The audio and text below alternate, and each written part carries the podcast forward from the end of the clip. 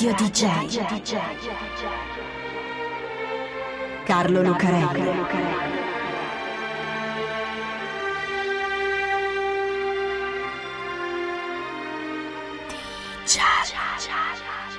Carlo Lucarelli presenta Di Giallo, il radiodramma di Radio DJ.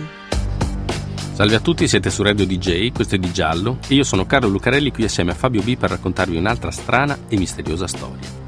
Questa infatti è la storia di un giallo che da piccolo caso di cronaca nera, destinato ad occupare poche righe sui giornali e poi sparire, si allarga a macchia d'olio, coinvolge sempre più gente e arriva sempre più lontano. Travolge giornalisti, poliziotti, faccendieri, belle donne e politici e diventa il primo grande scandalo mediatico della Repubblica Italiana. Insomma, questa è la storia del caso Montesi.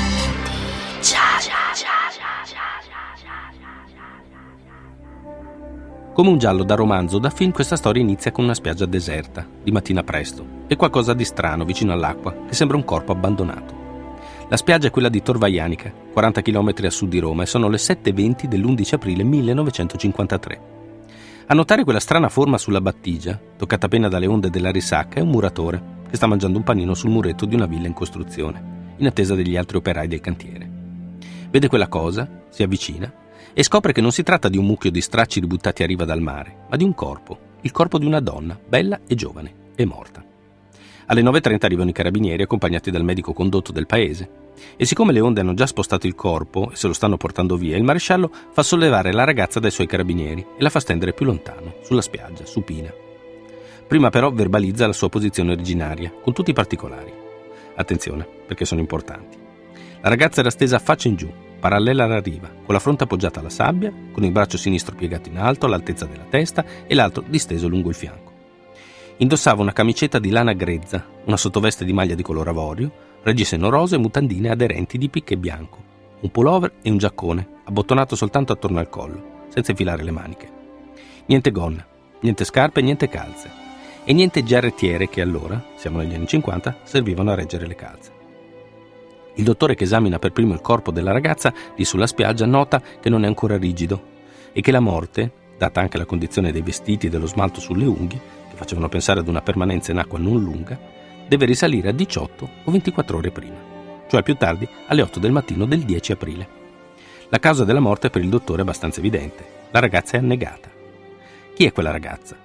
Lo si scopre subito il giorno dopo, quando il padre e il fidanzato la riconoscono all'obitorio di Roma è una ragazza del quartiere Salario. Si chiama Vilma Montesi. Vilma è una ragazza di 21 anni, una bella ragazza, bruna e formosa come si diceva allora. La sua è una famiglia modesta, padre falegname, madre casalinga, un fratello e una sorella e anche lei è modesta, non esce molto, quasi mai la sera, e sempre assieme alla madre o alla sorella.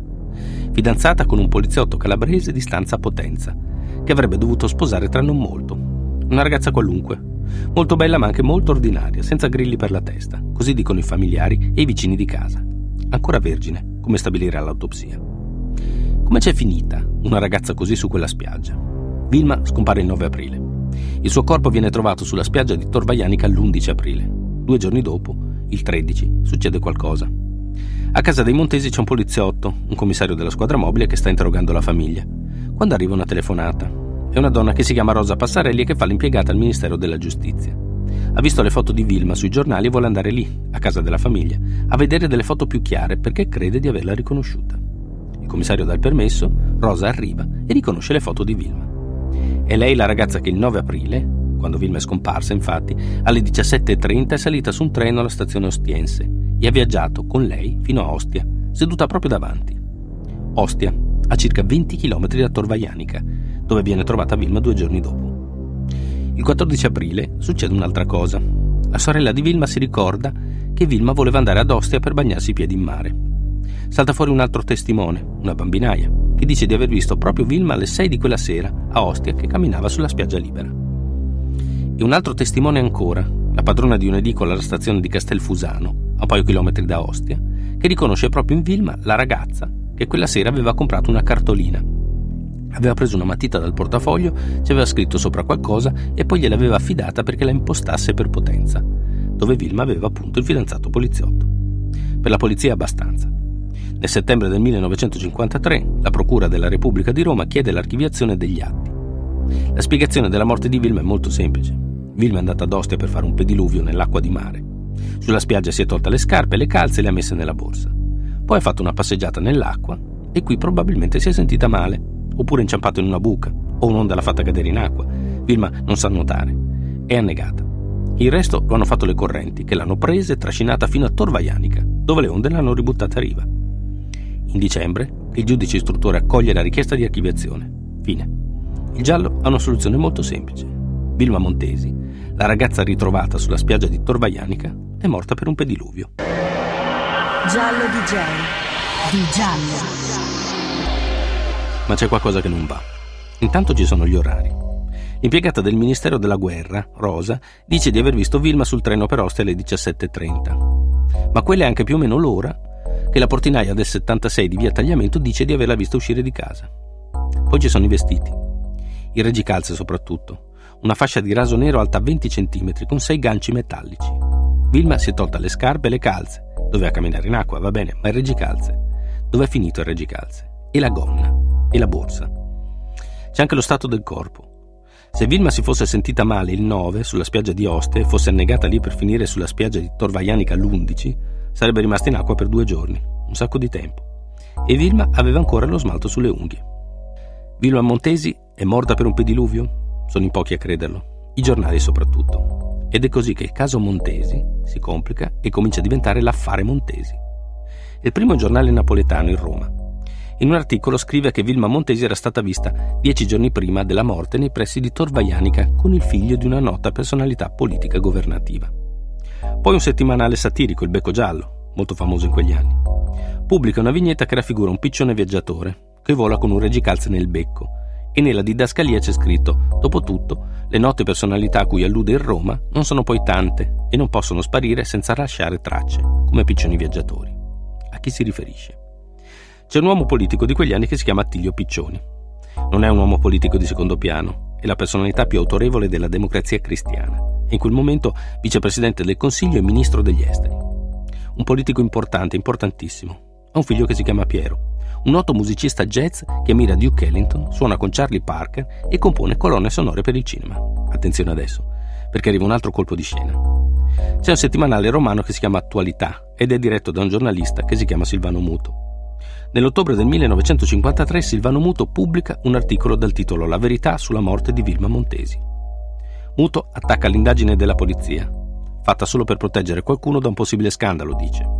Non fa nomi, ma parla di traffici di droga, di festini a base di cocaina e di orge con ragazze proprio sul litorale romano.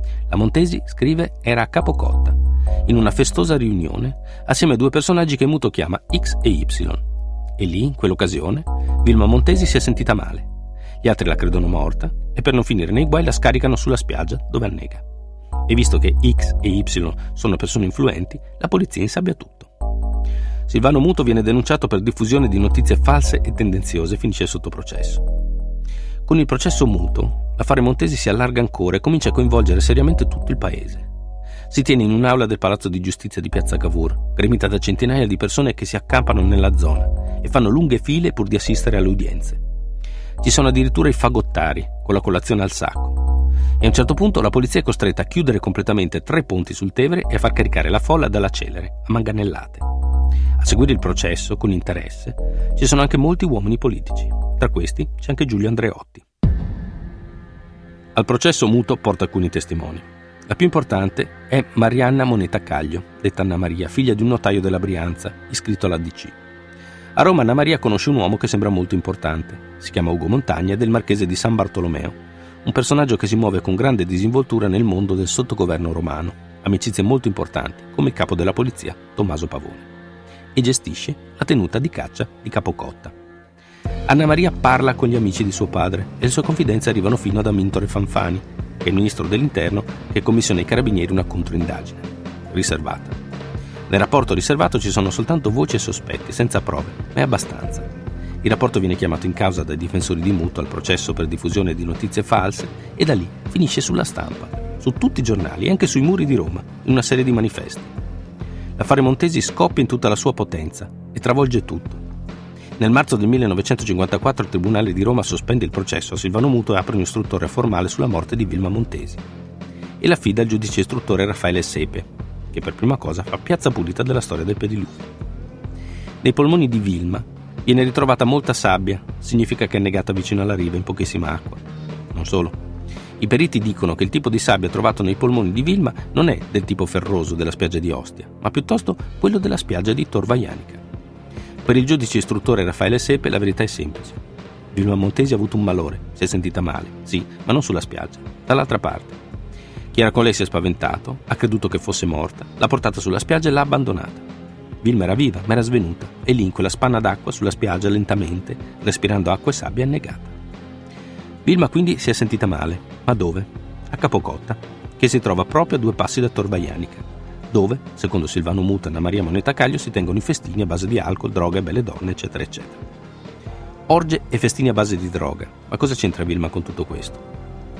Indagini del giudice istruttore Sepe cercano di dimostrare che Vilma non era esattamente la brava ragazza che sembrava, che aveva un tenore di vita superiore alle sue possibilità, usciva spesso da sola, possedeva una borsa di coccodrillo che costava 80.000 lire, salta fuori anche una cameriera che parla di litigi in famiglia e telefonate misteriose. Sono solo voci, chiacchiere, ma il giudice istruttore ne è convinto. Per lui Vilma è entrata nel giro dei festini e degli stupefacenti ed è morta durante una delle orge che si tenevano a Capocotta. E chi l'ha uccisa? Ugo Montagna e Piero Piccioni, il musicista, che secondo Anna Maria Monettocaglio frequentavano Capocotta assieme a Vilma Montesi. Nel settembre del 1954, proprio sotto casa del padre Attilio, Piero Piccioni viene arrestato per concorso in omicidio, colposo. La sera stessa si costituisce Ugo Montagna. Un mandato di comparizione viene mandato anche all'equestore di Roma, Saverio Polito, accusato di aver depistato le indagini costruendo la pista del pediluvio. E così inizia il processo del secolo. Da Roma il processo Montesi viene subito spostato a Venezia e per mesi resta la notizia di prima pagina di tutti i giornali. Quella è un'Italia che va ancora a letto presto, che segue poco la TV. È un'Italia per la quale un processo come questo, uno scandalo come questo, con tutta la carica erotica che si porta dietro, diventa travolgente. E fin da subito il processo e soprattutto le notizie e gli scoop che appaiono sui giornali diventano parte della lotta politica di quegli anni. Il primo effetto concreto è stato quello delle dimissioni di Attilio Piccioni, l'avversario politico di Fanfani alla guida della democrazia cristiana, il padre dell'imputato Piero, che si dimette da ministro degli esteri. La carriera politica di Attilio Piccioni si chiude qui per sempre. Fanfani invece diventerà segretario del partito, ministro degli esteri e presidente del Consiglio. Ma non c'è solo lo scontro interno all'ADC sullo sfondo del processo Montesi. C'è anche l'opposizione, c'è il PC di allora, che cavacca lo scandalo con decisione, attaccando la DC e accusando i democristiani, moralisti e bacchettoni di ipocrisia e immoralità. Dal titolo di un editoriale dell'Unità nasce proprio il termine questione morale. E poi ci sono i media, con almeno 300 testimoni che firmano esclusive con i giornali, anche se molti di questi poi ritratteranno. Il 90% dei testimoni al processo Montesi risulteranno falsi o inesatti. Va bene, politica, gli scandali, i capocottari, la DC e il PC, ma Vilma chi l'ha uccisa? Da quel punto di vista il processo si sgonfia. A carico di montagne di piccioni, infatti, a parte le rivelazioni di Anna Maria e tante voci, non c'è nulla. Tra l'altro, cosa di non poca importanza, Piero Piccioni ha anche un alibi. L'attrice Alida Valli, un'attrice molto famosa, è fidanzata con lui. Testimonia al processo e convalida il suo alibi. Piero è stato con lei ad Amalfi, all'Hotel Luna, fino al 9 aprile quando è partito per Roma perché aveva la febbre e si è fatto visitare dal dottore. Ci sono almeno 10 testimoni che possono confermarlo, come anche che Piccioni è rimasto a letto fino al 13 aprile. Il processo di Venezia dura tre anni.